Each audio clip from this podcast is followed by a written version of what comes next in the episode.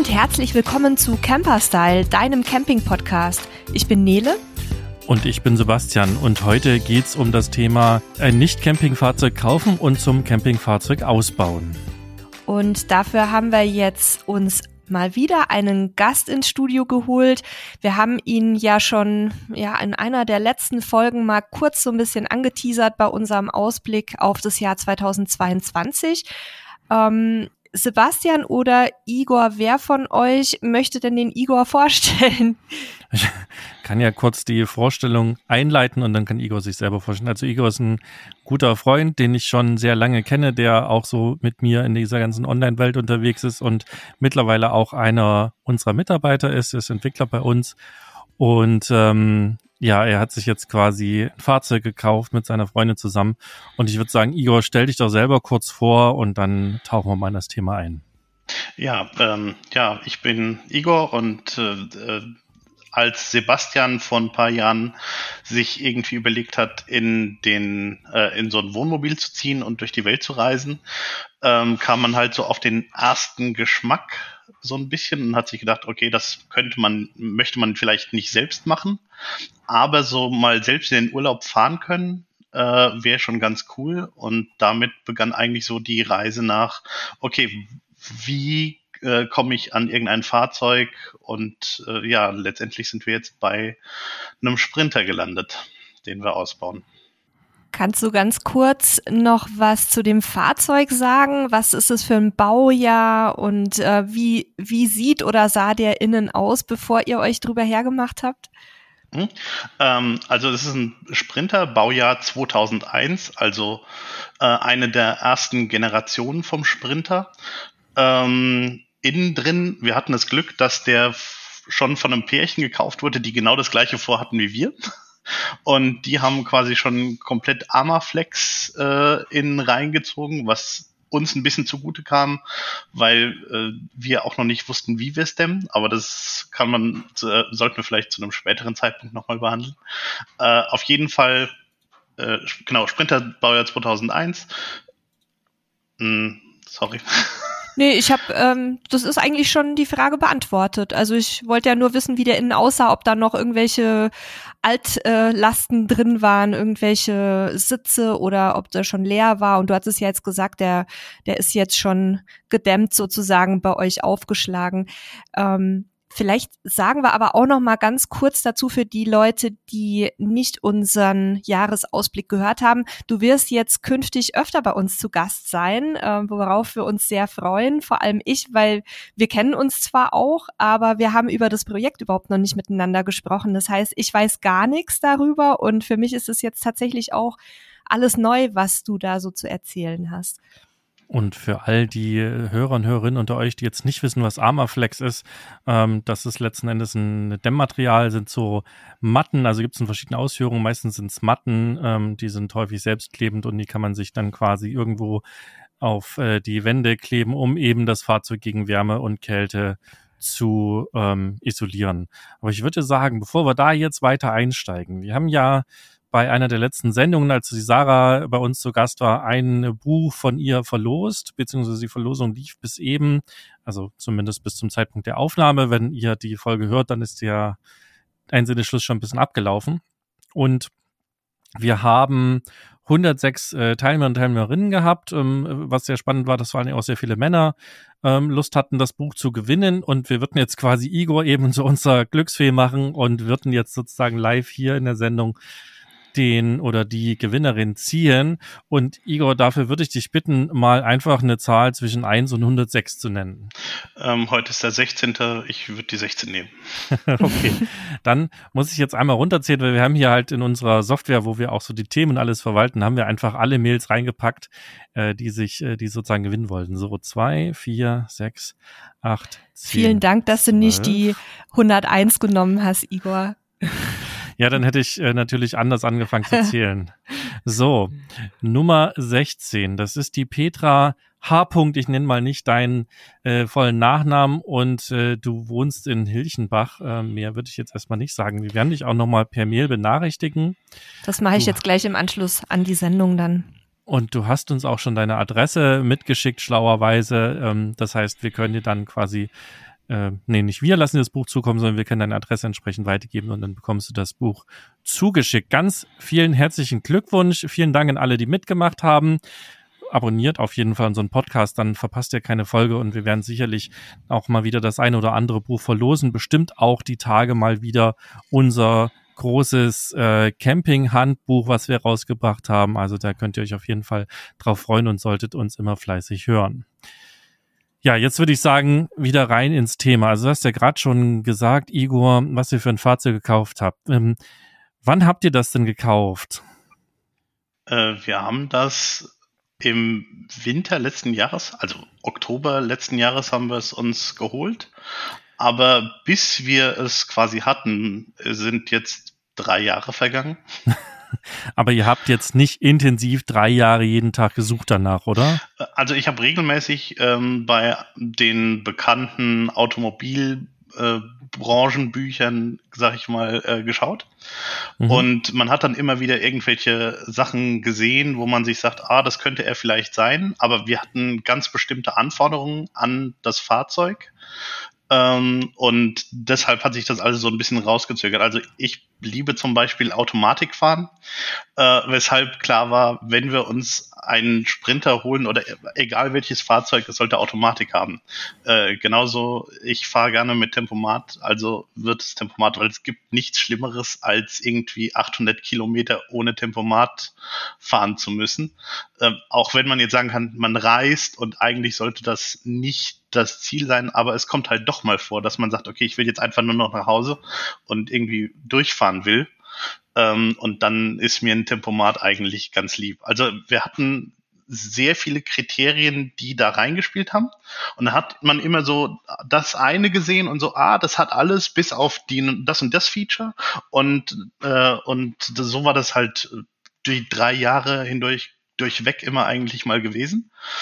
Ja, und dann haben wir unser momentanes Fahrzeug gesehen und haben gesagt, okay, das ist es und jetzt oder nie. Und welche Börsen genau hast du durchsucht? Also ich würde jetzt auch, damit unsere Hörer und Hörerinnen viel mitnehmen können, halt auch wirklich Butter bei die Fische, die Börsen einmal nennen, ähm, wo du so recherchiert hast. Okay, da ich wusste nicht, ob ich es nennen darf. Also äh, das Typische ist halt äh, Autoscout und äh, mobile.de. Mhm. Und dann gibt es aber noch ähm, so ausgewählte, wie soll ich, wie, wie nennt man das am besten? Ähm, Oldtimer-Börsen. Also man sollte dazu wissen, äh, meine Frau und ich sind quasi große Oldtimer-Fans. Und natürlich war eines der ersten, eine der ersten Überlegungen so, holen wir uns vielleicht einen schönen Oldtimer und bauen den zu einem, zu einem äh, Camper aus. Mhm. Äh, das stand auch mehrfach zur Debatte.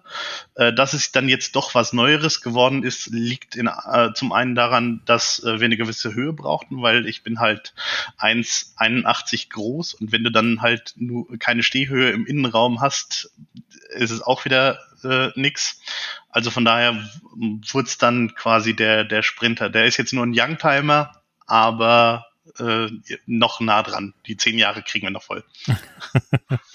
ja, Spons, ich bin gerade am überlegen, dass unser Clueliner müsste jetzt auch, glaube ich, nächstes oder übernächstes Jahr soweit sein. Wie hast du denn, das ist ja jetzt im Moment auch immer so ein Thema, die Preise so mitverfolgt. Also auch die Preisentwicklung jetzt gerade im, im letzten Jahr mit äh, Corona und da, also wir hatten das Gefühl, Sebastian sagte immer, alles wird verkauft und eingekauft, was vier Räder hat. Hast du da irgendwie, konntest du da einen Trend beobachten oder war in dem Segment, wo du gesucht hast, so die Preisentwicklung relativ stabil? Nee, also auch in dem Segment, wo ich gesucht habe, hab, hat man schon gemerkt, okay, die Leute suchen immer mehr. Und ich bin froh, dass es letztendlich, also wir haben 7000 Euro für unser Fahrzeug bezahlt, ähm, dass es doch noch so günstig war, weil die anderen Sachen, die günstiger waren, waren halt irgendwelche Rostlauben, die teilweise mhm. Unfallschäden mhm. hatten und so weiter. Ähm, und dadurch, dass ich halt vor drei Jahren schon mal angefangen habe, äh, da hätte man für sieben schon ein wesentlich besseres Modell noch bekommen, sag ich mal. Aber wie gesagt, das war in dem Fall halt auch glückliche Fügung. Also es spielten noch mehr Sachen äh, rein, dass wir jetzt genau diesen äh, geholt haben. Also zum Beispiel, das ist ein Stadtfahrzeug, der, wurde, äh, der hat ein Checkheft wöchentlich. Ne? Also da, da, wurde wöchentlich quasi geschaut, läuft das Fahrzeug noch. Also von daher viel besser kann es oh vom Gott. Zustand her nicht gehen. Wir haben dicke Ordner ähm, mitbekommen, wo quasi diese ganzen Dinge abgeheftet sind. Das ist das war schon okay. ziemlich beeindruckend. Ähm, ist auch ein bisschen, fast schon ein bisschen krankhaft, aber ja, cool für euch. Ja gut, äh, da es Stadt ist, ne, die können mhm. sich nicht leisten, dass die Kiste irgendwo liegen bleibt oder einen Schaden ähm, äh, hat. Äh, das ist genauso Feuerwehrfahrzeuge oder Polizeifahrzeuge sind ja auch so rigoros gewartet letztendlich. Mhm. Äh, nur Feuerwehrfahrzeuge im Moment das günstigste, was ich jetzt glaube ich gesehen habe, was in die Richtung ging, äh, war bei 20.000 Euro dann. Ähm, da ja, da hat das Budget dann doch nicht reichen wollen.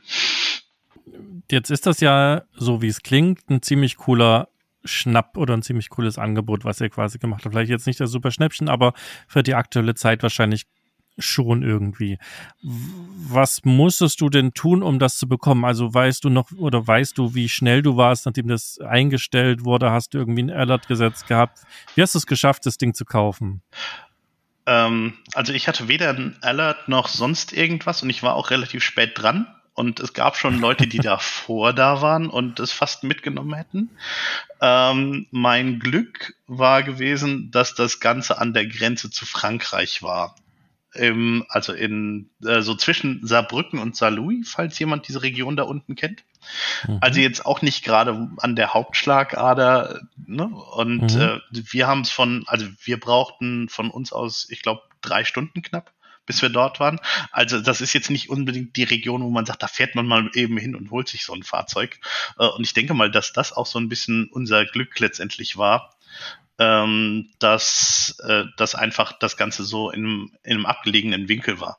Also definitiv gibt es andere Fahrzeuge, da die, man sieht sie noch im Netz stehen, man ruft an, hier ist das Fahrzeug noch da und kriegt gesagt, nee, das ist, das ist schon weg.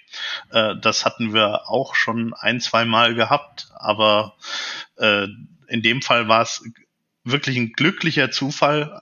Also das war wirklich sehr viel Glück, ähm, dass wir, die, dass wir das Fahrzeug bekommen haben. Okay, also ab, abgelegene Lage hilft auf jeden Fall ein Schnäppchen zu machen. Und dann seid ihr halt auch da, äh, habt ihr vorher kommuniziert, habt ihr das umgemeldet, seid, seid ihr da mit Bargeld hin? Also wie lief dann so der Kauf ab? Also ähm, ich hatte sie angeschrieben, ob das Fahrzeug noch da ist, weil das ist immer so das, äh, das größte Problem. Ähm, aber auch schon weit im Voraus, also irgendwie zwei Wochen vorher, äh, weil ich dann erstmal abklären musste, wer fährt uns runter also ich habe dann halt in der Familie gefragt, kann uns jemand runterfahren? Weil für uns war klar, wenn wir da runterfahren, fahren wir einmal runter und nehmen die Kisten auch gleich mit. Ähm, dann hatten wir zwei Wochen Odyssee, äh, das Ganze äh, ein Überführungskennzeichen. Also es gibt diese Kurzzeitkennzeichen, die ich benutzen kann, um Fahrzeuge von A nach B zu fahren. Problem an der ganzen Sache ist, dafür muss das Fahrzeug abgemeldet sein. Jetzt hatten die das Fahrzeug allerdings noch angemeldet, damit man da Probefahrten machen kann. Und ähm, mir wurde dann nach zwei Wochen gesagt, das funktioniert nicht, das Fahrzeug ist noch angemeldet, äh, wir können Ihnen dafür kein Kurzzeitkennzeichen ausstellen. Und das war freitags. Und samstags wollten wir die Kiste holen. Also sind wir oh, da Scheiße. runtergefahren in dem Wissen, wir haben kein Kurzzeitkennzeichen dabei. Und ähm, liebe Hörer, verkauft niemals bitte ein Auto noch angemeldet. Das ist das Schlimmste, was man machen kann, ähm, weil du hast keine Möglichkeit, wenn dein Kennzeichen weg ist, kannst du dein Auto nicht mehr abmelden. Du kannst es vielleicht noch als gestohlen melden oder sonst irgendwas. Das ist ein anderes Thema. Aber zum Abmelden werden halt die Kennzeichen benötigt. Und wenn die Karre verkauft ist, ist es halt weg.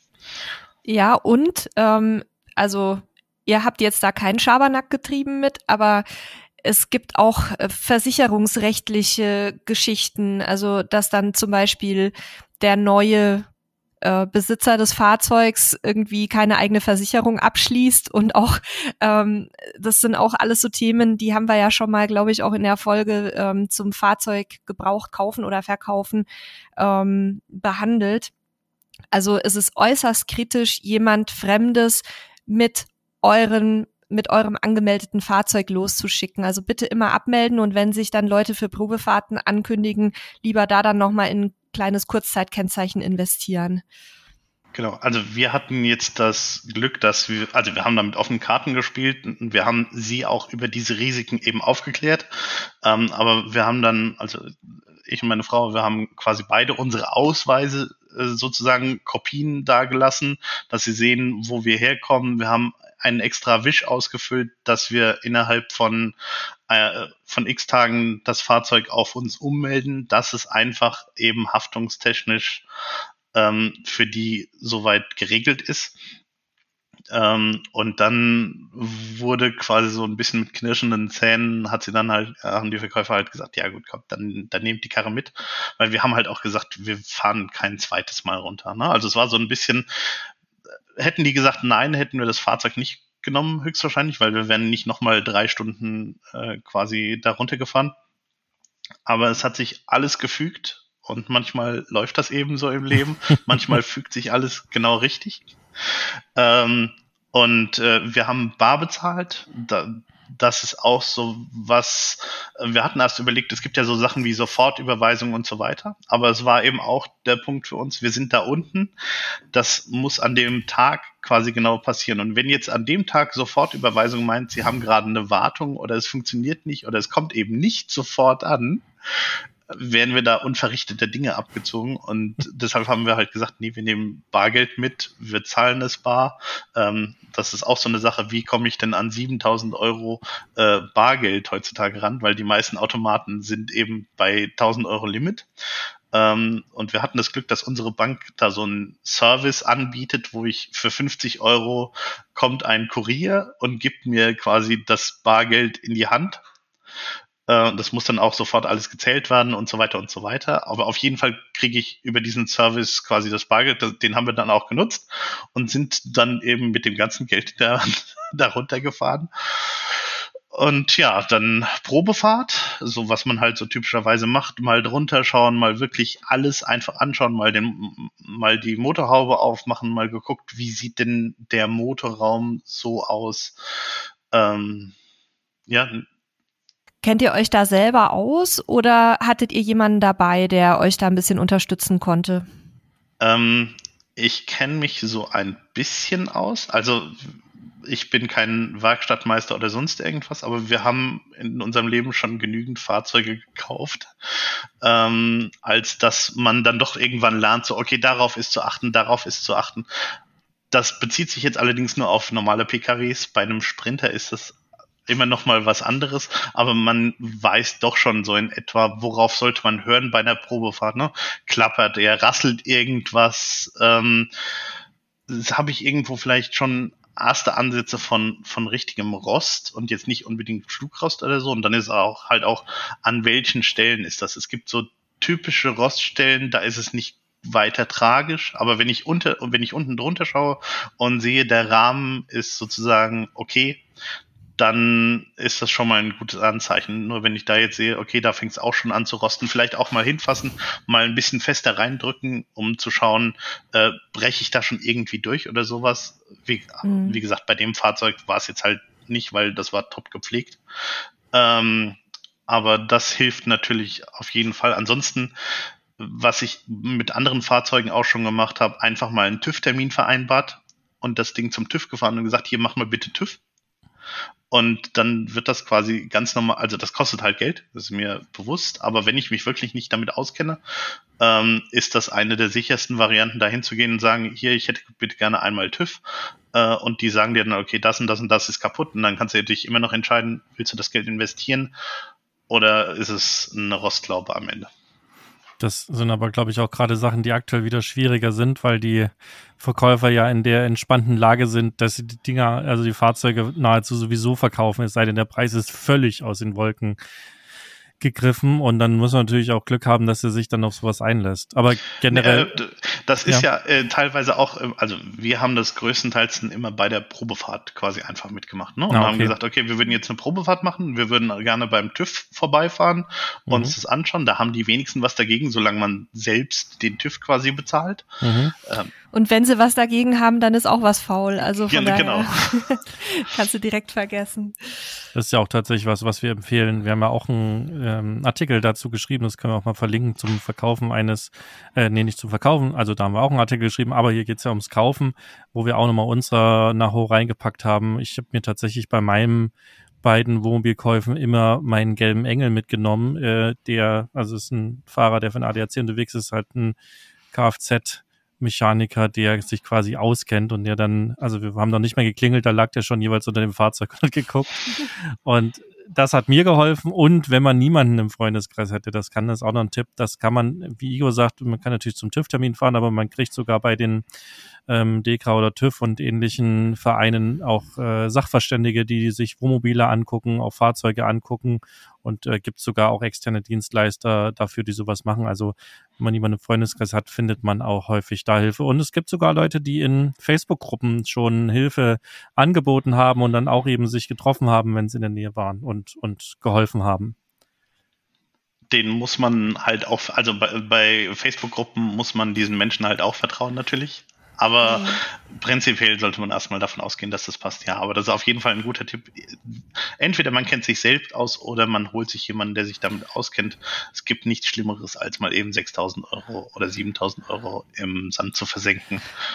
Weil Oder man, 30 bei Ja. den aktuellen Preisen. Ne? Genau. Da hast du nämlich ganz schnell für ein Wohnmobil, ähm, kannst du auch ganz schnell wirklich in die Zehntausende versemmeln. Und von daher sagen wir auch immer, da lohnen sich auch mal irgendwie 150 bis 300, 400 Euro, was auch so ein ähm, kleines Gutachten kostet oder so eine Begutachtung, dass man da dann nicht ähm, im Grunde ja mit mit vielen vielen Euros in der Kreide steht plötzlich. Ja, auf jeden Fall. Und habt ihr euch denn im Vorfeld schon Gedanken darüber gemacht, wie ihr später das Fahrzeug nutzen wollt, wie ihr reisen werdet, wie ihr das gebrauchen könnt, damit ihr auch irgendwie ein sinnvolles Fahrzeug findet? Ja, also das, das spielte quasi die ganze Zeit äh, mit einer Rolle. Äh, wie gesagt, als du damals angefangen hast, dein, äh, äh, ne, dass ihr da unterwegs seid, habe ich angefangen zu planen und die ersten Planungen waren quasi, okay, ich ähm, hol mir einen LKW mit einem Kasten hinten drauf und baue den aus. Ja, und dann ähm, ging die 3D, CAD äh, Programme auf und dann wurde halt mal geplant, okay, ich habe einen Kasten, der ist so und so groß, so und so breit. Ähm, wie kann ich den für mich sinnvoll einrichten? Mhm. Ähm, und irgendwann kam dann so, okay, das ist zwar alles schön und gut, weil man damit viel Platz hat. Mein Problem ist aber, ich gehöre zu einer Generation, die halt diesen neuen Führerschein Klasse B nur hat. Und damit ist bei dreieinhalb Tonnen halt Schluss. Und wenn man jetzt nicht unbedingt das Geld ausgeben will, um einen Führerschein für siebeneinhalb Tonner zu machen, wobei das glaube ich auch 1500 Euro gerade im Moment sind, das sind trotzdem 1500 Euro, ähm, muss man halt ein bisschen abspecken. Wir hatten dann zwischenzeitlich so gedacht, ah, wird's ein einfacher Camper, also sowas wie ein VW T5 oder sowas, ne, wo, wo man quasi so ein, so ein Aufstelldach nur hat letztendlich oder so. Ähm, und dann kam aber irgendwie dazwischen so, ja, man kriegt doch öfter mal mit, dass irgendjemand Hilfe braucht, mal was Größeres rumzufahren. Also ne, wir, wir werden unser Haus behalten. Also das, das, das ist so eine Sache. Wir nutzen das quasi ja letztendlich nur als Freizeitfahrzeug, sage ich jetzt mal. Ähm, und wir werden jetzt da nicht komplett reinziehen. Äh, und von daher kam dazu, ja, manchmal müsste man ja vielleicht doch in der Lage sein, ein größeres Möbelstück, mal einen Schrank von Ikea oder sonst irgendwas durch die Gegend zu fahren. Ähm, und unsere ganzen anderen Fahrzeuge sind halt leider Limousinen. Mhm. Ähm, da kriegen wir es nicht rein. Also wäre es ja eigentlich keine schlechte Idee, wenn man, wenn man sich so ein Fahrzeug holt, vielleicht das in irgendeiner Form noch weiter nutzen könnte. Und dann kamen wir halt irgendwann auf, okay, warum holen wir uns nicht einen Sprinter, einen Bremer, einen Crafter oder sonst irgendwas? Habt, habt ihr da jetzt auch geplant, ähm, die, den Ausbau so zu machen, dass ihr Möbel auch flexibel rausnehmen könnt, wenn du jetzt sagst, auch mal was Größeres zu transportieren? Also wollt ihr das so ein bisschen modular machen oder wie ist das angedacht? Ähm, also es ist angedacht, dass wir ein Hubbett im Heckbereich kriegen äh, und eine Rampe. äh, eine Rampe aus dem Grund, dass wir auch eventuell ein Quad mitnehmen wollen. Also das bedingt dann quasi auch wieder andere Sachen. Deshalb ist es auch zum Beispiel der, äh, der erste Generation Sprinter geworden, weil der eben mal noch 300 Kilo mehr Zuladung hat als, äh, als die neuen Generationen. Ähm, aber ja, also wir kriegen ein Hubbett rein, das wir unter die Decke ziehen können und dann habe ich halt 1,50 Meter Höhe, in die mhm. ich irgendwie Zeug reinladen kann oder so. Und da das, die, das Bett ist halt zwei Meter lang, also kriege ich zwei Meter lange Sachen auf jeden Fall rein, selbst wenn ich davor alles dicht baue. Ähm, und also nach Planung, von der, von der momentanen Planung her, sollte das dann auf jeden Fall ausreichen, um mal auch vielleicht bei einem Umzug zu helfen oder mal größere Sachen äh, durch Deutschland zu karren oder sonst irgendwas. Ähm, das spielt halt für uns auf jeden Fall auch eine große Rolle dann bei der Fahrzeugwahl. Kannst du einmal kurz für mich und auch für die Hörerinnen und Hörer den aktuell geplanten Grundriss so ein bisschen beschreiben? Also was, was kommt alles rein und, und wie werdet ihr es anordnen? Und was mich immer besonders interessiert, werdet ihr den Durchgang von der Fahrerkabine in den Wohnraum freilassen oder werdet ihr den zubauen? Ähm, also der momentan geplante Grundriss sieht so aus, dass wir das typische Heckbett haben mit darunter prinzipiell in der Garage, wobei das halt die ganze Höhe ist. Ähm, davor kommt dann zwischen der Schiebetür und dem Heckbereich kommt eine 80 Zentimeter breite Küche. Und auf der gegenüberliegenden Seite kommt, äh, kommt quasi ein Schrank, der aber, wo, wohinter kein Schrank sozusagen ist, sondern die Toilette. Das heißt, mhm. wenn ich die Schranktür nach vorne aufklappe, ähm, habe ich meinen ganz normalen Toilettenbereich, weil auch wenn das bei vielen ähm, die eben im, äh, in so einem Kas äh, Kastenwagen letztendlich wohnen, äh, vielleicht gang und gäbe ist, dass man sich einfach mitten in den Raum setzt und dann die Toilette benutzt, ist das für uns jetzt nicht so äh, das, was wir wollen. Deshalb haben wir gesagt, okay, wir möchten gerne eine abgetrennte Toilette haben, aber wir sind, es ist auch die Toilette benutzt man so selten, weshalb sollte ich dafür quasi einen kompletten Raum sozusagen erzeugen, wenn ich es einfach zu und wegklappen kann und hab's dann aus dem Sichtfeld und hab einen, einen offenen Durchgangsbereich. Ähm, und gegenüber der Schiebetür kommt dann eben so eine kleine Sitzgruppe mit, wir kriegen auch quasi die typischen Drehkonsolen auf die Sitze drauf, also sprich, ähm, der vordere Bereich wird sozusagen die Ess- und, und Entspannungsecke letztendlich werden. Das ist die aktuelle Planung, wie wir es machen wollen. Man muss dazu sagen, ihr seid zu zweit, ohne Kind, ohne Hund, ne? Genau. Also und, mit mh. Kind und Hund, also Hund sowieso nicht, weil wir beide nicht so der Hundemensch sind. Das hast du ja auch mal gesagt. Jetzt habe ich drei. Wir haben aber gesagt, wenn uns unterwegs eine Katze zuläuft, haben wir eine Wohnmobilkatze. Äh, also eine, nicht eine Wohnmobilkatze, aber äh, ja, haben wir eine Katze quasi. Und habt ihr eine Dusche auch mit eingeplant oder nutzt ihr dann halt eher so Campingplätze oder Stellplätze mit Sanitäreinrichtungen? Also der, dieser, dieser Schrank, äh, ich habe es jetzt nur als Schrank bezeichnet, es ist ein bisschen komplexer, es ist sozusagen ein Faltbadezimmer. Ach, cool. ähm, weil das doppelt sich quasi direkt mit der Dusche, weil, äh, wie gesagt, das ist der Bereich, der eigentlich sonst den ich am sinnlosesten finde, da so ein komplettes Bad irgendwo rumstehen zu haben. Wie oft brauche ich das am Tag? Ne? Ich vielleicht morgens einmal, wenn ich mich äh, dusche, dann vielleicht zwei oder dreimal am Tag, wenn ich mal auf Toilette muss. Und das war's. Wieso soll ich quasi so Riesenraum an so einen gelegentlich genutzten Bereich verschwenden? Ja, das ist eine spannende Überlegung. Also ich kenne zwar ein paar Antworten dafür, aber ja, ist auf jeden Fall sinnvoll, weil ja Platz wirklich ein, ein eines der Hauptthemen sind, die beschränkt sind. Und der Durchgang vom, von der Kabine nach hinten in den ähm, Wohnbereich, der bleibt dann frei? Äh, wir haben keinen Weil, Durchgang. Also diese, diese typische also Trennwand, also, die haben wir gar nicht. Äh, also mhm. es ist quasi ein komplett offenes ja, ähm, ja. offenes Mobil. Ähm, das hat natürlich auch bei der bei der Dämmung jetzt zum Beispiel wieder Folgen, weil ich habe natürlich vorne die riesige Windschutzscheibe, Mhm. äh, die Seitenscheiben, äh, all das, da geht halt äh, Wärme verloren. Ähm, und da muss man dann halt gucken, wie man das noch ein bisschen dämmt. Da Aber ja, du hattest-. Du hattest ja schon gesagt, die drehbaren Vordersitze dann als Sitzecke sozusagen. Also ich, da bin ich ja Fan von. Ich sehe immer wieder ganz tolle Ausbauten, die dann zum Beispiel die Küche vorne quer haben. Also sprich, es gibt dann keinen Durchgang mehr. Ich finde aber, es gibt nichts Schöneres als bei Regenwetter oder wenn man einfach auch mal nicht rausgehen möchte. Manchmal, also ich bin ja auch manchmal so ein bisschen introvertiert und möchte dann nicht schon morgens als erstes mit den Nachbarn Smalltalk halten oder sonst was. Und dann ist es halt einfach so cool, wenn du einfach so durchgehen kannst, still und heimlich. Und ähm, ja, also den würde ich mir auch selber nie zubauen. Es ist auch sehr schön, wenn es wenn es regnet, sich vorne hinzusetzen und rauszugucken. Ja, auch. Richtig, also ähm, als wir Sebastian in Portugal besucht haben, waren wir bei Bekannten äh, von ihm auch im, im Wohnmobil gesessen. Es war auch so ein größeres. Und da saßen wir eben auch ähm, in diesem vorderen Bereich einfach. Und das hat sich gut angefühlt. Also Mhm. das klingt jetzt seltsam, aber es hat sich richtig angefühlt, in dem Bereich zu sitzen und nicht irgendwo in so einem, es gibt ja auch Hecksitzgruppen und so weiter.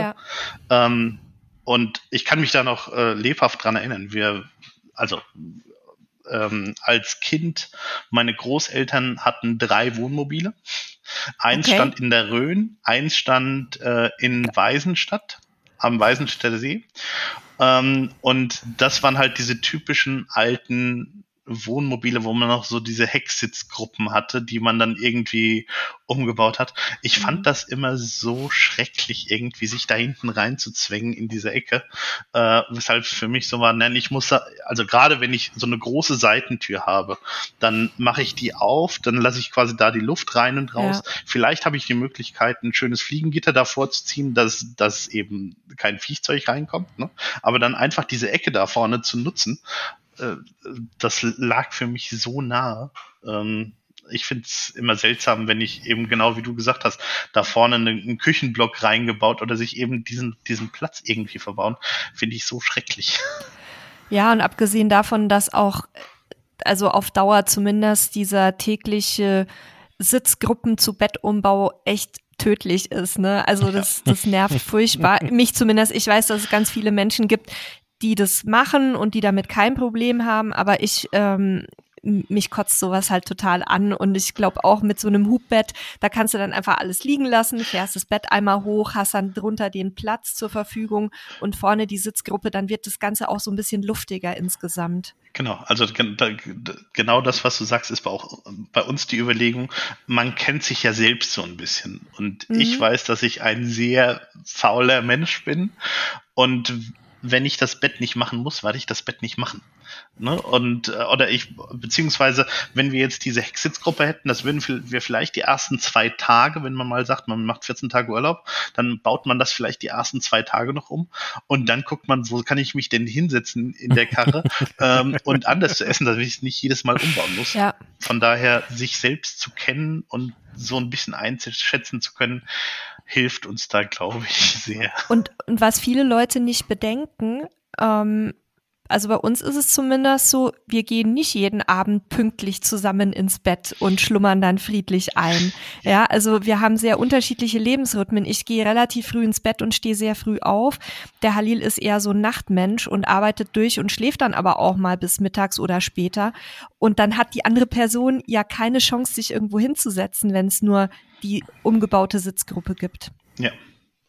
Also auch darauf achten, wenn ihr euch so ein Fahrzeug kauft, vielleicht so ein bisschen gucken, welche Lebens- und Schlafrhythmen ähm, hat jeder und braucht man gegenseitig vielleicht auch mal so ein bisschen Raum, dass einer mal schlafen kann und der andere setzt sich noch irgendwo hin und liest und man kann sich auch mal trotz des beengten Raums so ein kleines bisschen zumindest physisch aus dem Weg gehen. Das finde ich auch immer ganz wichtig, sonst wird es mir nämlich ganz schnell zu viel. Und wenn ihr jetzt, liebe Hörerinnen und Hörerinnen da draußen denkt, uff, ich habe keine Ahnung, wie das bei mir ist, dann ist das auch kein Problem. Dann mietet euch einfach ein Fahrzeug. Das ist Genau. eigentlich das, was wir immer empfehlen. Ähm, mietet zwei Wochen, drei Wochen, vier Wochen, wie halt natürlich euer Urlaub zulässt und beobachtet euch und lernt dabei. Also das ist, gerade da sieht man genau diese Dinge. Natürlich, so Marotten, die wir alle haben, das, was Igo gerade angesprochen hat. Also ich erkenne mich da auch gut wieder, ne? Dieses Bett nicht machen oder die Sitzgruppe äh, nicht wieder umbauen, wenn es nicht sein muss. Das, äh, das liegt mir auch so ein bisschen. Das kann sein, dass man das natürlich in 14 Tagen Urlaub, äh, Urlaub nicht gleich sieht, weil man ja im Urlaub auch immer so ein bisschen ähm, erstmal anders ist. Aber wenn ihr das ein, zweimal macht, lernt ihr da, glaube ich, relativ viel über euch. Und den Rest kann man dann ja improvisieren. Also Camping lebt ja auch davon, dass man improvisiert und, und Dinge ausprobiert. Ähm, genau, also das ist ja auch das, ne? Wir, wir, wir wollen das ja für uns nutzen und nicht, äh, wir sind alle keine Instagrammer, die quasi, ja. bei denen das schön aussehen muss, sondern man benutzt es ja für sich und man macht für sich diesen Urlaub. Und ähm, da, deshalb sollte man einfach auch tatsächlich darauf achten, dass man sich selbst in diesem Fahrzeug wohlfühlt. Äh, das ist, also wir haben so viele Testmuster von verschiedenen Materialien hier rumliegen. Ähm, das fängt an bei den Jalousien, das geht über äh, was, wie sieht unser Bodenbelag aus? Einfach, weil wir wissen, wir werden sehr viel wahrscheinlich dann auch in diesem Fahrzeug sein, weil nicht überall ist es immer schön. Ähm, und dann muss man halt auch damit leben können, was man sich zum, äh, was, wie der Boden zum Beispiel aussieht. Ne? Kann, kann ich mir vorstellen, zwei Wochen lang zum Beispiel auf die Wände in meinem Wohnmobil zu starren. Im mhm. schlimmsten Fall. Ähm, das sollte man sich halt auch überlegen. Und was mir gerade noch einfällt, was wir, äh, was ich natürlich vollkommen vergessen habe zu erwähnen, ähm, das Fahrzeug, das wir gekauft haben, ist der größte Sprinter der, also dieser Generation. Also es gibt ja äh, mittlerweile verschiedene äh, Wheelbases, also Radstände im, äh, bei den, bei den Sprintern. Ne? Das sind diese ganz kurzen Dinge, die dann fast so groß sind wie ein normaler PKW, sag ich jetzt mal, ähm, bis zu den, ich glaube, äh, vier Meter irgendwas und erweitert, wo ich dann ein siebeneinhalb Meter Fahrzeug hinter mir jetzt sehe. Äh, unseres ist jetzt halt sechseinhalb Meter lang. Äh, wir haben einen Innenraum von vier Meter. zwanzig. Also da kann man sich das auch erlauben. Wer das jetzt ein kleineres Fahrzeug, dass man sagt, man hätte zum Beispiel nur den mittleren Radschnitt oder so, dann muss man natürlich auch gucken, wie man damit zurechtkommt was das wieder hinter sich herzieht, ich muss mir zutrauen, ein sechseinhalb Meter Gefährt zu fahren. Aber das ist eigentlich, glaube ich, mm, ich sag mal, mit ein bisschen Übung relativ gut handelbar. Weil wenn man sich mal so den ein oder anderen SUV anschaut, da ist dann auch gar nicht mehr so viel um zum sechseinhalb Meter Gefährt, also auch von der Wendigkeit her. Klar, also ähm, auf jeden Fall, die, die, das klingt immer riesengroß erstmal, wenn man davon spricht. Wie gesagt, die neue Generation ist dann noch mal einen Meter länger, hat aber mhm. im Innenraum nicht wesentlich mehr, äh, mehr, Platz dazu gewonnen, weil halt auch Sicherheitssysteme, Assistenzsysteme, ne, das muss ja auch irgendwo hin. Ähm, aber das ist es trotzdem ein großes Fahrzeug und ich weiß, dass sich nicht jeder ein großes Fahrzeug zutraut. Ich sehe auch sehr viele Menschen, die ein kleineres Fahrzeug haben, auch zum Beispiel, weil was passiert denn, wenn ich wirklich mal irgendwo so ein bisschen fernab von der Piste will?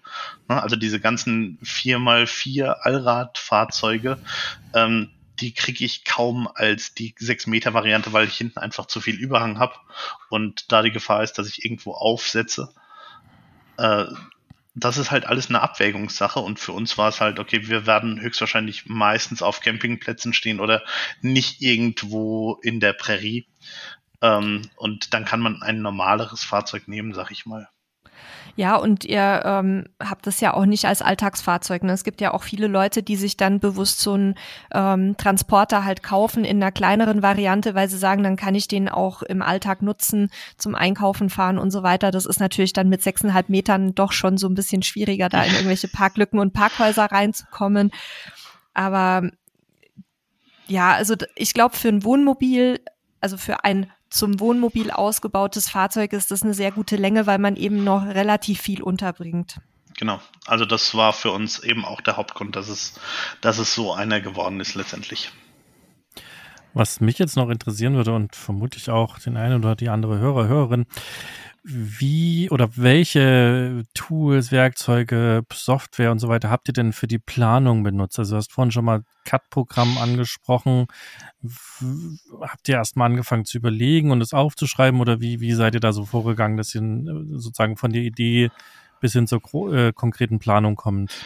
Also angefangen habe ich damals die ersten Pläne mit äh, Turbo CAD. Das ist so ein 2D-Zeichenprogramm mehr oder weniger nur, ähm, wo man aber auch schon die Bemaßungen eingeben kann und so weiter. Äh, und damit sind so die ersten Skizzen quasi entstanden, so in etwa, so in etwa. Ich kann dann halt so Module zwar nur aus der, als aus der von oben Sicht erzeugen, aber das ist ja für den Grundriss erstmal das, was quasi am relevantesten ist. Ähm, und als es dann in, jetzt in die größere Planung von dem Ganzen ging, wir haben verschiedenes durchprobiert von Free CAD. Ähm, wir hatten teilweise SolidWorks, da gibt es auch für Privatpersonen so eine günstige Version im Einsatz. Auch das hatten wir äh, ausprobiert oder hatte ich ausprobiert. Ähm, letztendlich sind wir bei SketchUp gelandet weil das relativ simpel und einfach zu dem geführt hat, was wir machen wollen. Also das war so unsere, ähm, das ist eigentlich unser Go-To-Tool für egal, was wir jetzt machen. Ich kann da halt auch ähm, kurz ausgeholt, wir werden mit Aluminiumprofilen zum Beispiel unsere Möbel bauen. Äh, ne? Also es gibt da diese typischen Bosch-Profile, und das kann ich mir als vorbereitetes Element in SketchUp reinziehen und muss dann quasi nur noch die Größe davon anpassen. Das macht es für mich auch sehr einfach jetzt zu sagen, okay, ich brauche ein, Kü ein Küchenmodul, ähm, ich zeichne mir das mal mit SketchUp quasi in genau den Maßen und sehe dann auch, okay, für wenn ich das wirklich bauen will, brauche ich, keine Ahnung, vier Stangen, die 80 Zentimeter lang sind und kann die eventuell sogar direkt so ordern von meinem Lieferanten. Da gibt es doch auch schon ganz viele Fahrzeugtypen ne, mit den richtigen Maßen. Ähm, ich meine, dass der Halil damit auch arbeitet und er hatte da auch schon so Ausbaufantasien verewigt für unseren künftigen Kastenwagen. Genau, also es gibt, es gibt diese, ähm, es gibt so, so Dummies, die ich reinziehen kann und die dann quasi genau in den Maßen sind. Das Problem ist, unser Fahrzeug nicht. Okay. Also äh, das ist wieder so eines dieser seltenen. Je moderner die Fahrzeuge werden, desto besser sind sie supported. Ähm, wir hatten zwischenzeitlich auch, ich glaube, das heißt Vanspace 3D oder sowas. Das ist auch so so ein Tool, das das wirklich darauf ausgelegt ist, dass ich damit äh, so Ausbauten mache für für Wohnmobile. Ähm, das hat die werben mit irgendwie tausend vorbereiteten Fahrzeugen, die man einfach nur nehmen kann. Und mein Gedanke war ja, okay, wenn die tausend Fahrzeuge haben, da wird meins ja wohl dabei sein. Natürlich war meins nicht dabei. Also ich habe jetzt eine Software rumliegen, mit der ich zwar neuere Fahrzeuge designen könnte oder irgendwelche amerikanischen School-Buses, also ne, diese Schoolies, die, die typischen mhm. gelben. Ähm, das könnte ich, aber nicht unsere Sprinter-Generation. Okay. Das ist die Krux an alten Fahrzeugen. Also, na, auch wenn man jetzt noch einen Schritt weiter zurückgegangen wäre, so ein alter Bremer oder sowas, da kriegt man hier gar nichts dafür. Das ist dann wirklich alles selbst ausmessen. So machen wir es auch gerade. Jeden Winkel irgendwie selbst ausmessen und das ist echt furchtbar, weil diese Fahrzeuge sind nirgendwo gerade und kein Maß mhm. ist irgendwie gleich, auch wenn man denkt, ah ja gut, komm, das ist quasi das gleiche, also ne, das, das, sieht vom Augenmaß her sieht das gleich aus und dann misst du nach und dann siehst du, okay, das ist komplett anders. Das sind zwei oder drei Zentimeter weniger und die zwei oder drei Zentimeter können halt entscheidend sein. Wir sprechen ja in den nächsten Folgen mit dir auch noch mal so ein bisschen über die Details, sowohl was die ganze ähm, Technik zum Arbeiten unterwegs angeht. Da habt ihr ja auch euch ganz viele Gedanken schon gemacht und glaube ich auch teilweise schon Sachen reingebaut, als auch dann was den Möbelbau angeht. Aber vielleicht vorab so ein bisschen, kannst du mal einen Überblick geben? Ihr seid ja beide keine Handwerker in dem Sinne, aber was habt ihr denn an Werkzeugen, die ihr jetzt verwendet, für die Vorbereitung auch schon, also mit, mit Ausmessen und so weiter, aber dann auch für die Umsetzung? Was habt ihr euch da alles zugelegt? Hm. Das ist eine gute Frage. Also wir hatten schon einige Sachen vorher gehabt, jetzt auch nicht unbedingt für die Umsetzung. Ne? Also sowas Typisches wie ein Akkuschrauber hat mhm. bestimmt jeder zu Hause. Äh, wir hatten zum Glück zu Hause so ein, ähm, wie heißt das Ding, so ein Oszillations- Schere. Ich weiß nicht, ob ihr die kennt. Also das ist sowas schnell schwingendes, ähnlich wie so eine ähm, was kann man es am besten vergleichen? Kennt ihr du meinst so ein, so ein Multitool, meinst du? Ja, genau, so, so, ein, so ein hm. Multitool quasi, mit dem ich halt Sachen auch mal schneiden kann oder ähm, oder wie so ein Schwingschleifer draufspannen kann, ne? dass, dass ich mal ja. eben Sachen schleifen kann. Ähm, ich glaube, wir verlinken da mal einfach so ein Produkt. Wir haben da auch eins, also jetzt hier auch, wir machen ja keine Werbung, aber wir empfehlen einfach die Produkte, die wir auch selber nutzen. Wir haben da eins von Bosch. Ähm, da kann man so beliebigen Kram von drauf machen, ne? Von der Säge über so ein Trennblatt, ähm, wo Metall schneiden kann, bis hin zu Spachteln und Schleifen und was man da nicht alles mitmachen kann. So ein Ding meinst du, oder? Genau, also. Ist es, ist es sowas wie so ein Dremel oder? Ja, oder größer. Es ist ein bisschen größer und dicker ist eher so von der, von der Form her wie ein kleiner Trennschleifer. Mhm. Und dann hast du halt vorne so einen Aufsatz und also zumindest bei dem, was ah, wir von Bosch haben, hast du so einen Klickaufsatz und dann kannst du halt tausend Sachen vorne drauf spannen. Genau. Also und der Vorteil da ist, du kannst halt auch so, du kannst halt auch so an der Wand mal so ein, so ein Stück rauskanten, wie, wie mit so einem Stemmeisen und sowas. Also die sind mhm. super geil. Haben wir tatsächlich auch dabei, ähm, wenn unterwegs mal was repariert werden muss, weil die brauchen nicht so viel Strom und sind halt super flexibel. So, Igor, jetzt, jetzt du. Entschuldigung. Äh, genau, also wir werden wahrscheinlich genau das gleiche Tool wie, äh, wie ihr haben, aber wir, sind, wir haben auch eigentlich nur Bosch. Ähm, und äh, aber wir benutzen auch nur Akku. Also egal, was wir an Werkzeug haben, äh, wir haben es als Akku. Ich finde, es gibt nichts Nervigeres, als irgendwie immer schauen zu müssen, dass ein Kabel in der Nähe ist, um irgendwas nutzen zu können. Ähm, deshalb war bei uns von vornherein, okay, Akku, Akku, Akku. Und wenn man dann auf eine Marke setzt, kann ich eben die auch für alle möglichen Geräte verwenden. Ne? Also wir, wir holen, also was bei uns jetzt noch ansteht, äh, ist, dass wir uns so eine Kapp- und Gärungssäge holen. Und die gibt es zum Teil auch als eine Version, in die ich, in die ich einen Akku reinsetzen kann. Da sind wir uns noch nicht ganz einig, ob das die Akkuversion sein muss wirklich, weil das ist dann doch schon ein bisschen was Größeres und was was ich eben nicht so einfach mitschleife. Ähm, und eventuell wird das dann eine, eine Kabel gebunden, aber eine Kapp- und Gärungssäge ist auf jeden Fall für das, was wir tun wollen, hilfreich. Äh, genauso für die, für die Platten, die wir dann später zusägen müssen, ne? also diese, dieses Pappelsperrholz, äh, was eigentlich im Innenausbau bei diesen ganzen Selbstausbauern immer genommen wird, einfach weil es wenig Gewicht hat.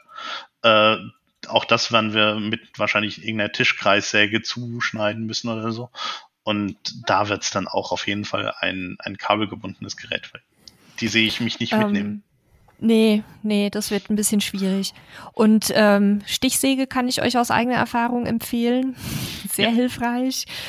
Wie messt ihr, wenn du sagst, dass es so ein bisschen schwierig ist? Nehmt ihr da Lasergeräte oder messt ihr klassisch mit einem ähm, Maßband oder mit einem äh, wir sagen in Bayern Meterstab dazu. Wie heißt es auf Hochdeutsch?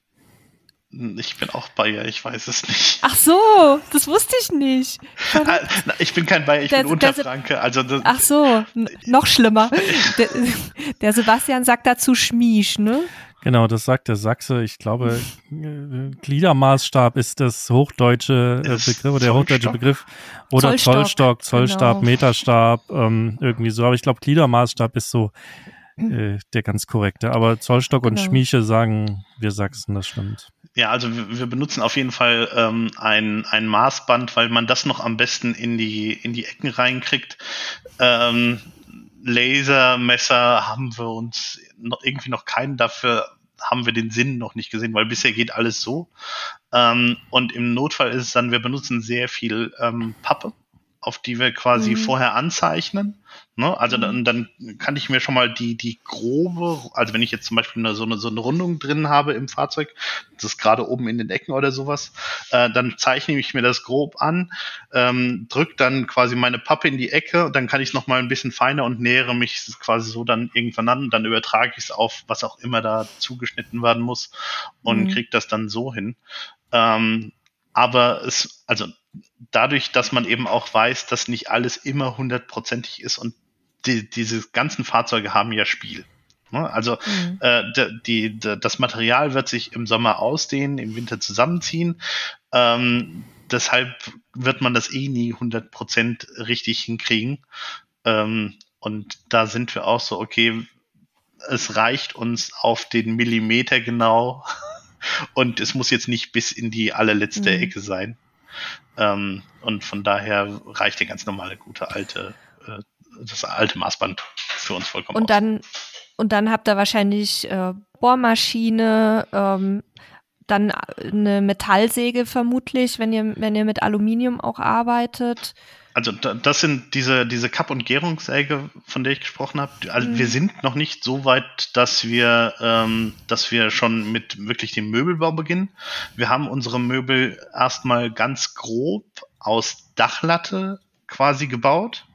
Die, mhm. die sind alle nicht funktional, aber das ist ein, ein Blockout. Also was wir gemacht haben, ist, wir haben uns Dachlatte geholt, haben die zurechtgeschnitten auf die Größe, die wir, wie wir unsere Möbelstücke geplant haben, haben dann Pappe da drauf getackert und haben das dann ins Wohnmobil gestellt. Okay. um einfach mal ein Gefühl zu, dafür zu kriegen, wenn das tatsächlich so ausgebaut ist, wie wir uns das vorstellen. Wie kommen wir damit zurecht? Ist die Küche vielleicht doch zu hoch? Ist sie zu niedrig? Mhm brauchst, steht sie uns zu weit raus, fühlt man sich wohl. Ne? Und dafür müssen diese Möbel ja nicht funktional sein, sondern es reicht erstmal quasi mhm. so aus.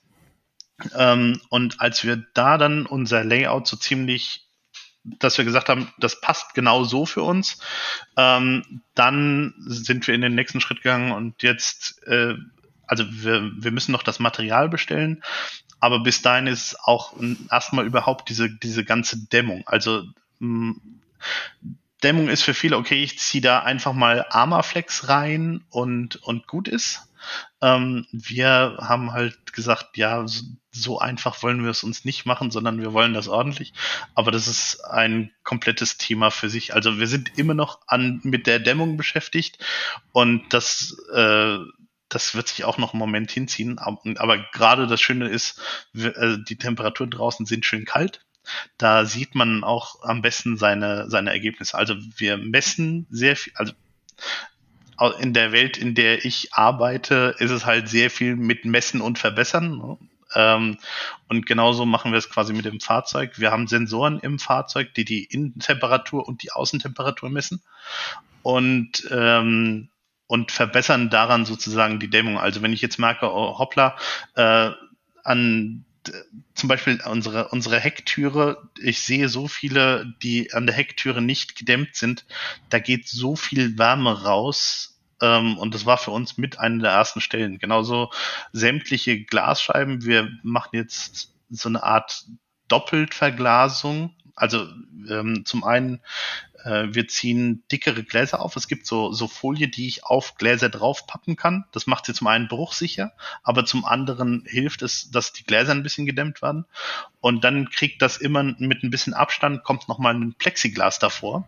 Das heißt, ich habe dann so ein bisschen ein, ein Air Gap dazwischen, was einfach auch nochmal hilft, dass weniger Platz nach vorne raus, äh, weniger Hitze zur Seite rausgeht. So. Ähm, das klingt jetzt fast so, als könnte man aus dem Thema Dämmung auch mal eine eigene Folge machen, oder? Meinst du, da haben wir genug Stoff, dass wir dich da noch mal äh, ein bisschen ausquetschen dürfen?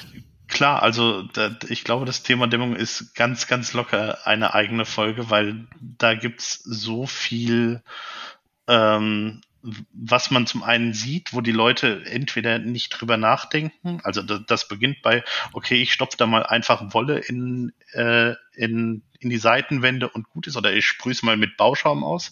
Äh, das ist zwar schön und gut, aber diese Fahrzeuge sind halt auch so gemacht, dass da drin Flüssigkeit ablaufen kann.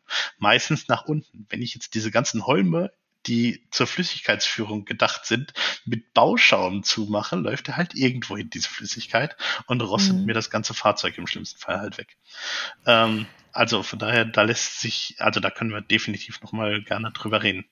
Das ist super. Da habe ich nämlich schon alleine aus Eigeninteresse auch ganz viele Fragen. Auch was, ähm, ihr habt euch ja sicher mit den ganz verschiedenen ähm, potenziellen Dämmmaterialien auch beschäftigt mit Vor- und Nachteilen. Und ich glaube, dann ähm, schieben wir das vielleicht auf die nächste Folge, weil wir sind ja jetzt, ich sehe es gerade auch schon etwas fortgeschritten in der Zeit, dass wir jetzt nicht zu viele Themen heute schon ähm, anreißen, sondern äh, tatsächlich dann auch für die einzelnen Bereiche nochmal eigene Folgen mit dir machen. Gerne. Genau, ansonsten, was ich nur sagen wollte, also ne, wir sind nicht nur auf Bosch festgelegt, das ist jetzt das, was wir gekauft haben.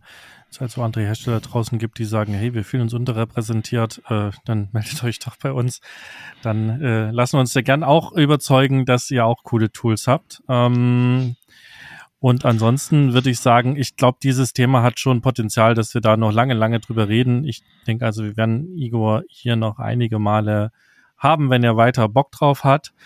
Ähm, vielleicht ja schon nächste Woche, das werden wir sehen. Das lassen wir mal ein bisschen offen, weil wir es selber noch nicht geplant haben, wie wir weitermachen. Seid also gespannt, abonniert unseren Podcast. An der Stelle noch eine Bitte, wenn ihr Spotify nutzt, bewertet doch auch dort bitte einmal unseren Podcast. Das hilft uns wirklich, ähm, wenn ihr eine unserer Episoden anklickt und dann auf alle Folgen klickt, dann seht ihr da so einen kleinen Stern, da könnt ihr draufklicken, könnt uns natürlich idealerweise fünf Sterne geben. Das ist die beste Bewertung. Ähm, wenn ihr der Meinung seid, wir haben das verdient, freuen wir uns. Wenn ihr der Meinung seid, wir haben weniger Sterne verdient, dann sei es so, dann tut es auch. Ähm, schickt uns doch aber dann mal an podcast.camperstyle kurz, warum ihr nicht so richtig zufrieden seid und was wir besser machen können, würde uns freuen. Igor, vielen lieben Dank. Es war super spannend. Also ähm, ich freue mich schon auf die nächste Episode, auch das Thema Dämmung zum Beispiel. Und liebe Hörer, Hörerinnen da draußen, wenn euch dieses Thema interessiert, weil ihr da vielleicht auch was vorhabt oder schon im Projekt seid, dann schickt uns auch eine E-Mail podcast.camperstyle.de oder schaut auf camperstyle.de slash podcast. Da könnt ihr Kontakt mit uns aufnehmen, könnt uns ein, äh, über ein Formular eine Nachricht zukommen lassen, könnt eine Sprachnachricht hinterlassen. Und ähm, ja, wir freuen uns da über viel Feedback. Nochmal herzlichen Glückwunsch an die Gewinnerin vom Buch. Auch da kümmern wir jetzt drum, dass du das Buch bekommst. Und ähm, wir gucken mal, ob wir vielleicht nächste Folge passend auch zu diesem Selbstausbauer-Thema vielleicht nochmal eines unserer großen Campingbücher verlosen, oder Nele? Ja, schauen wir mal, ob der Verlag mitspielt. Ähm, genau. Ja. Aber ich denke, das können wir auf jeden Fall in einer der nächsten Folgen nochmal angehen. Cool. Dann, ja, bin ich schon mal raus. Hat mich gefreut. Ähm, tschüss, liebe Hörer, liebe Hörerinnen. Tschüss, Igor und Nele. Äh, bis zum nächsten Mal. Vielen tschüss, auch von mir nochmal. Vielen Dank, Igor. Es war super interessant und ich freue mich schon, dich bald wieder zu hören und zu sehen. Ich freue mich auch.